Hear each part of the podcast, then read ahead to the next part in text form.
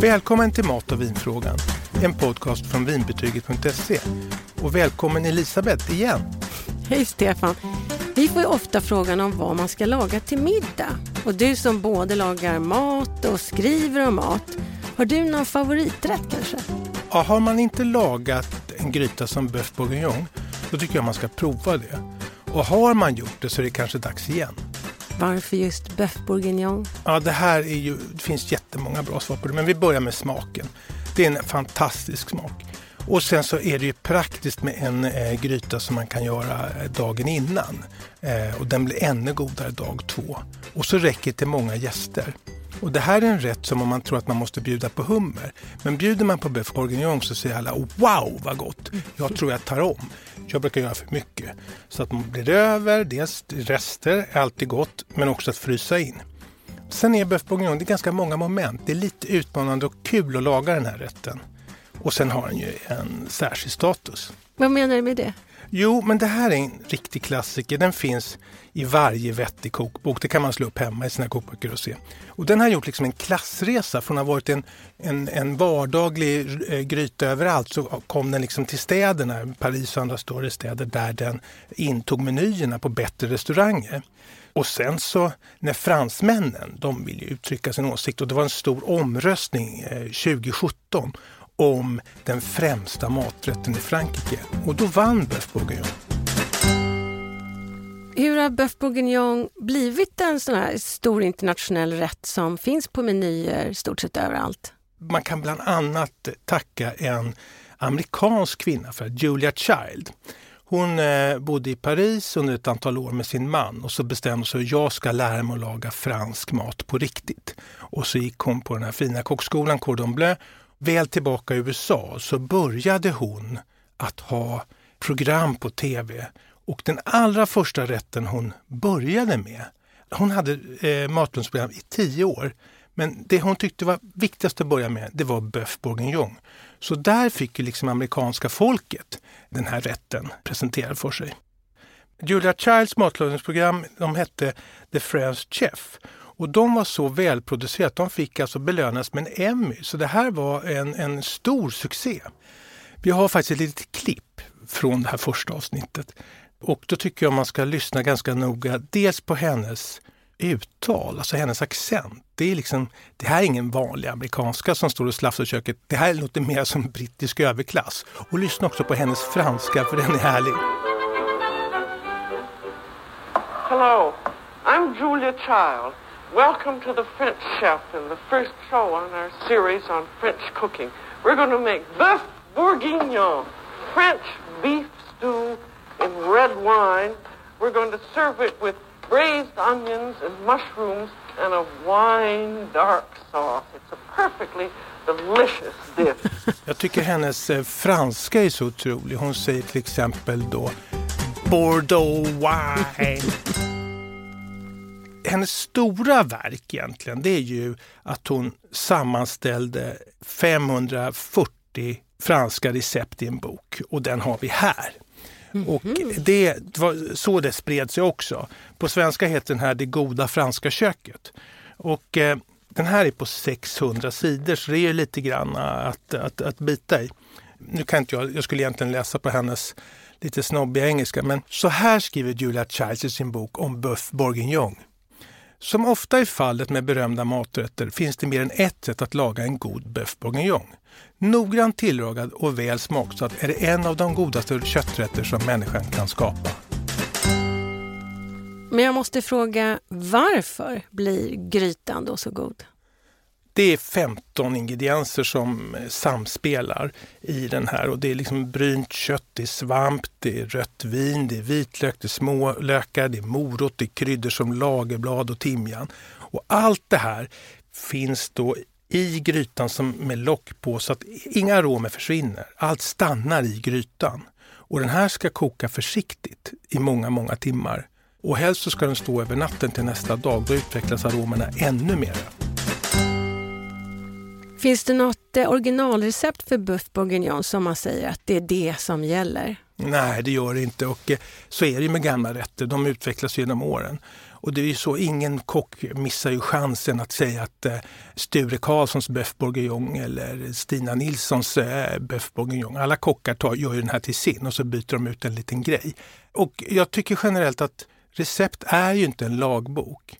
Utan tar man några lökar till eller en morot till eller någonting så är inte det hela världen. Utan det blir gott ändå. Så att, eh, det, det finns alla varianter. Men det är ingen idé att vi går igenom ett recept i, i detalj. Som lyssnare är det nästan omöjligt att memorera 15-16 ingredienser med olika mått. Eh, så istället har vi lagt ett bra recept på en bœuf bourguignon på vinbetyget.se. Det ligger under avsnitt 13. Och jag tror vi lägger också Julia Childs fantastiska recept från 1961 där så kan man jämföra. Någonting som alltid brukar finnas med det är väl vin. Så vilket vin ska man ha i grytan? Man brukar, det finns ett talesätt som är att man ska ha samma vin i maten som i glaset. Men jag tycker inte det. Och det har att göra med att det här är en gryta som kokar i många timmar och det är omöjligt att, eh, liksom, varför ska jag ta ett bra vin för kanske 150-200 kronor? Det blir inte godare för det. Utan eh, det kanske finns vissa fall när man har vin i mat där, det, där man kan ha, eh, om vi säger att du gör en elegant eh, fisksås till exempel, att du har samma vita vin i den såsen som i glasen. Men här i den här grytan med alla dessa smaker finns ingen anledning. Så då har du säkert ett bra tips på vin med ett lågt pris som passar till det här. Ja, absolut. Jag tänkte tipsa om ett vin från Portugal. Portugal är ju lite hett just nu. Mm. Därför det är ett område som är väldigt prisvärt. Och det har vi sagt tidigare, tror jag, att Portugal kan inte ta samma priser som de andra stora vinländerna utan de måste lägga sig lägre för att ha en chans att liksom nå ut på marknaden. Och det här heter Dao Casalmor och det har funnits på Systembolaget länge och det är även på topplistan, vinbetygs topplista. Och det här kostar 67 kronor. Det är alltså utmärkt vin. Och får man över så kan man gott dricka det och njuta av det. Och är det så att man vill hålla igen lite grann, då kan man även köpa det här och servera till grytan. Och numret på det här då, det är 12 520. Och som sagt 67 kronor måste man säga är ett fantastiskt pris. Men då var det ett vin. Så här, finns det några andra vin som vinbetyget tycker att man ska ha till Boeuf bourguignon? Generellt kan man säga att en gryta av det här slaget är väldigt vinvänlig. Det är inte knepigt. Och om man säger att man måste ha vin från Bourgogne, det är bara trams tycker jag. Därför att då handlar det om Pinot Noir som är lite lättare och inte alls, tycker jag, är en bra partner till en sån här kraftig gryta. Så vi kommer kika på helt andra viner lite längre fram. Men först börjar vi med grytan. Mm. Men jag undrar, har du något bra förslag på tillbehör som är fina att servera till grytan? Min favorit det är ju ett eh, potatismos som är lätt och luftigt. Mm. Men det är, om man har gjort potatismos så vet man att det är ganska mycket att göra. Va? Det ska röras och det ska pressas och det ska särsa och skala potatisen och allt, alla de här momenten. Så är man mer än sex, då gör inte jag potatismos, då gör jag ris istället. Eh, någon gång gjorde jag såna här små klyftpotatisar men de åt alla upp direkt så de tog slut. eh, men så jag, eh, gärna ett luftigt potatismos. Vilka ingredienser är det då som finns i den här goda Boeuf bourguignon? Som jag nämnde så finns det många varianter. Och om man tar då Julia Childs recept, den här kokboken som hon skrev, den skrev hon 1961.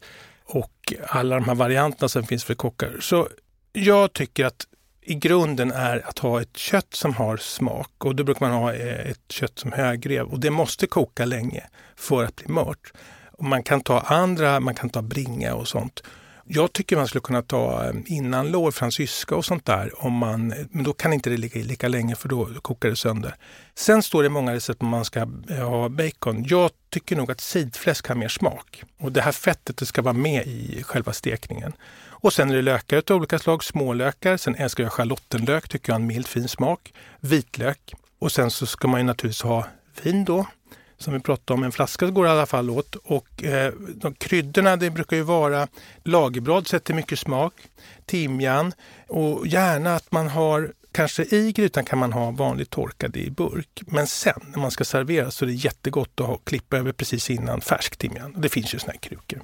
Och sen morötter, champinjoner och sen så peppar, salta peppar eh, naturligtvis. Behöver man tomatpuré. Den typen av ingredienser och de här då samverkar. Innan man sätter igång och laga, har du några egna tips när man ska göra den här grytan? Ja, det är ganska många råvaror att skära. Så man behöver en ordentlig skärbräda och riktigt vassa knivar. Jag har lagat den här flera gånger och några gånger har knivarna varit slöa. Det är framförallt du vet, skära sidfläsk i små kuber, skära den här högreven och det är ganska mycket saker man måste putsa den för att få den snygg. Det är därför jag egentligen är lite inne på att man, skulle, man kan ta ett lite mörare kött med lite mindre mojs som ska bort. Och sen så tycker jag att en gryta får ju alltid sin smak av det stekta och köttet måste få färg. Man har ju en stor gryta då som antingen kan vara helt i gjutjärn. Då kan man steka den för då får det stekyta. Men har man en emaljerad gryta, jag har en sån här, Mm. då har den, den har inte förmågan att ge färg på köttet utan det blir lite mera bara grått. Och Då får man måste, göra i två moment då. exakt, alltså då steka först i en riktig gjutjärnspanna. Och som alltid så gäller det att köttet är rumstempererat för annars så blir det vattnigt i pannan och så blir det lite kokt. Inget bra. Sen som Julia Child, hon är ju jättenoga. Hon torkar alla små de här bitarna med papper, hushållspapper. Det ser man på de här filmerna. Och det, men det finns en poäng med det att köttet inte ska vara fuktigt utan det ska få stekyta. Och en annan sak, och det, det, det, det är ju det här att när man har lagt kött i en panna så måste det få ligga still ett tag för att få färg. Håller man på att peta på det hela tiden eller vänder på det, då får det ingen färg. Och det finns proteiner på köttets yta som, där smaken kommer fram, så det är jätteviktigt med färgen. Och det, gör- det är inte bara att det ser grått kött, det smakar mindre, ser inte lika aptitligt ut. Så att det är ju en, en, en, liksom en liten vägledning. Ser det gott ut, då, då har det smak också. Så det tycker jag att eh, stek så att köttet får färg och det gäller även sidfläsket. Sidfläsket tycker jag är så omfattande. Så där gör inte jag det i en stekpanna ovanpå spisen för det osar och grejer. Så då gör jag det i ugnen i en stor plåt. Så får det färg där, så slipper jag allt det här mm, oset. Och då hör man ju här nu att det är liksom olika saker som ska hackas och skäras. Och så att köket bör ju vara ganska bortplockat från saker. Du behöver ytor och kunna ställa ifrån dig. Oavsett om det är skalade lökar eller om det är skivade morötter eller om det är sidfläsket från ugnen eller vad det nu är. Champinjonerna, de brukar man lägga i sist. Så om vi säger att du gör grytan på torsdagen och ska servera den på fredagen, då sparar du det momentet till fredagen. Och även där brukar jag göra dem i ugnen först. Så slipper man en massa os och de blir jättebra gyllenbruna och härliga. Och så pjuppar man i dem kanske en halvtimme innan servering. Mm, smart. Ja, så ja, använd gärna ugnen. Det tycker jag är förenkla livet. Har du några mer bra tips kring själva matlagningen? Mitt vanligaste tips det är ju det här att laga bara när du har gott om tid. Det är inget roligt att göra en sån här god gryta om man är stressad. Och dessutom kan man inte riktigt ta genvägar utan det tar sin tid att skära det här köttet, steka det här köttet. Och i vissa recept så står det en och en halv timme och det tycker jag är alldeles för lite. Ta tre, fyra timmar. Det kommer förmodligen att, ta det. Särskilt gör, gör det första gången när man gör det här för då är det så, så mycket att hålla reda på. Och då tycker inte jag att man ska ha en mobiltelefon och läsa recept i som blir lite kladdig och äcklig som man försöker liksom blippa på. Utan då tar jag en, en A3-papper och så skriver jag ett, Ta fram köttet i god tid. Två, tut, tut, tut, tut, tut, och så stryker jag med en penna. Och då kan jag gå och titta där på kylen hela tiden var jag är någonstans. Och det gör också att det blir lite mera frid i matlagningen. Din egna checklista. Och när det då är dags att sätta sig till bords och njuta av grytan, vilka viner eller vilket vin kan man då tänka sig att ha i glaset? Ja, men som jag nämnde så behöver det absolut inte komma från Bourgogne utan det kan komma från andra delar. Så jag tänkte vi skulle lämna Frankrike totalt. Bara för att det går så bra att göra det i det här fallet. Så var kommer det första vintipset ifrån? Det kommer från Spanien. Och det här är nytt på eh, Systembolaget och det är nytt på topplistan. Det fick bra betyg direkt. Och det är ett härligt, fruktigt, medelfyllt vin eh, och det passar jättebra till grytan. Så där ser det ut. Titta vilken fin etikett. Hacienda El Espino. Ja, Hacienda El Espino. Eh, och det kostar 79 kronor. Och det får man ju säga är ett väldigt trevligt pris. Och numret är 2249. Ekologiskt. Tror jag det. Mhm. Men eh, vinbetyget har kanske fler vin som passar. Mm, det har vi absolut. Vi ska gå till en klassiker från Italien. Och det är en riktig kvalitetsproducent som heter Masi. Jag kan fascineras över vilken effekt det får av att man har en sån här flaska.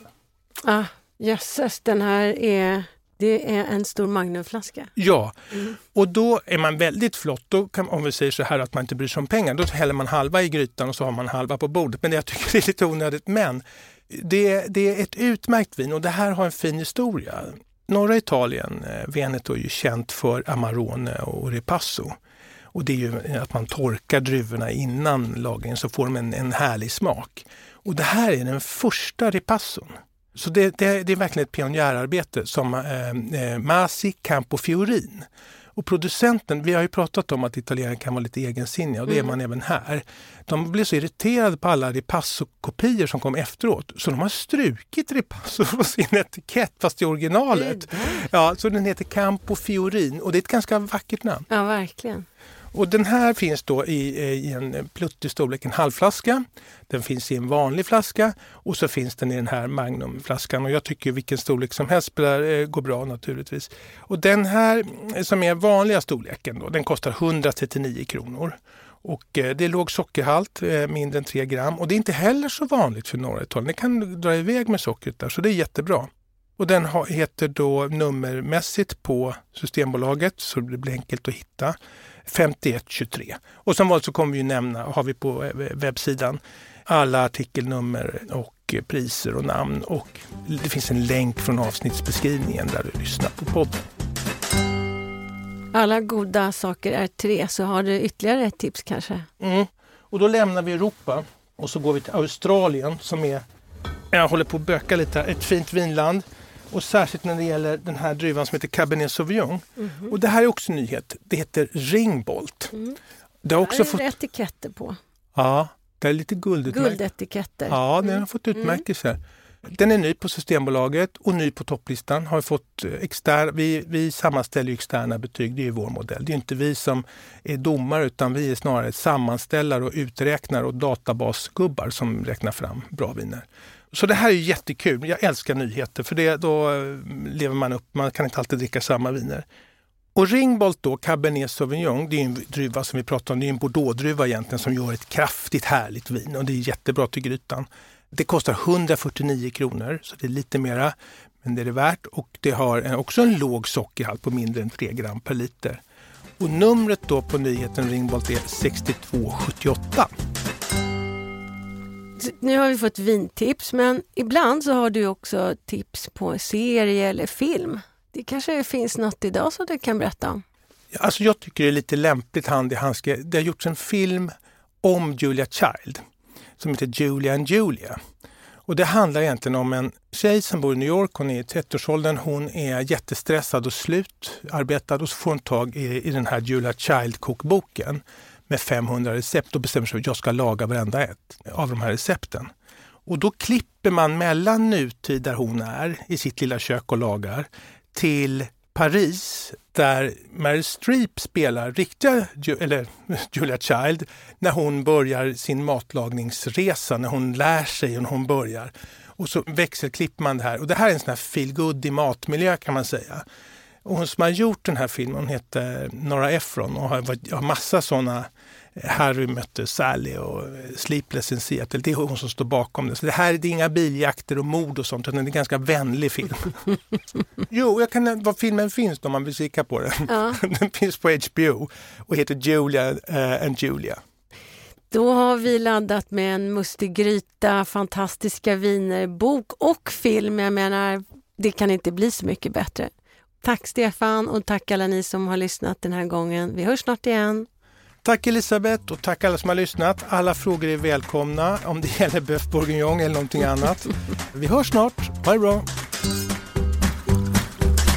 Har du frågor om mat och vin? Alla frågor är välkomna. Maila till mig på stefan.vinbetyget.se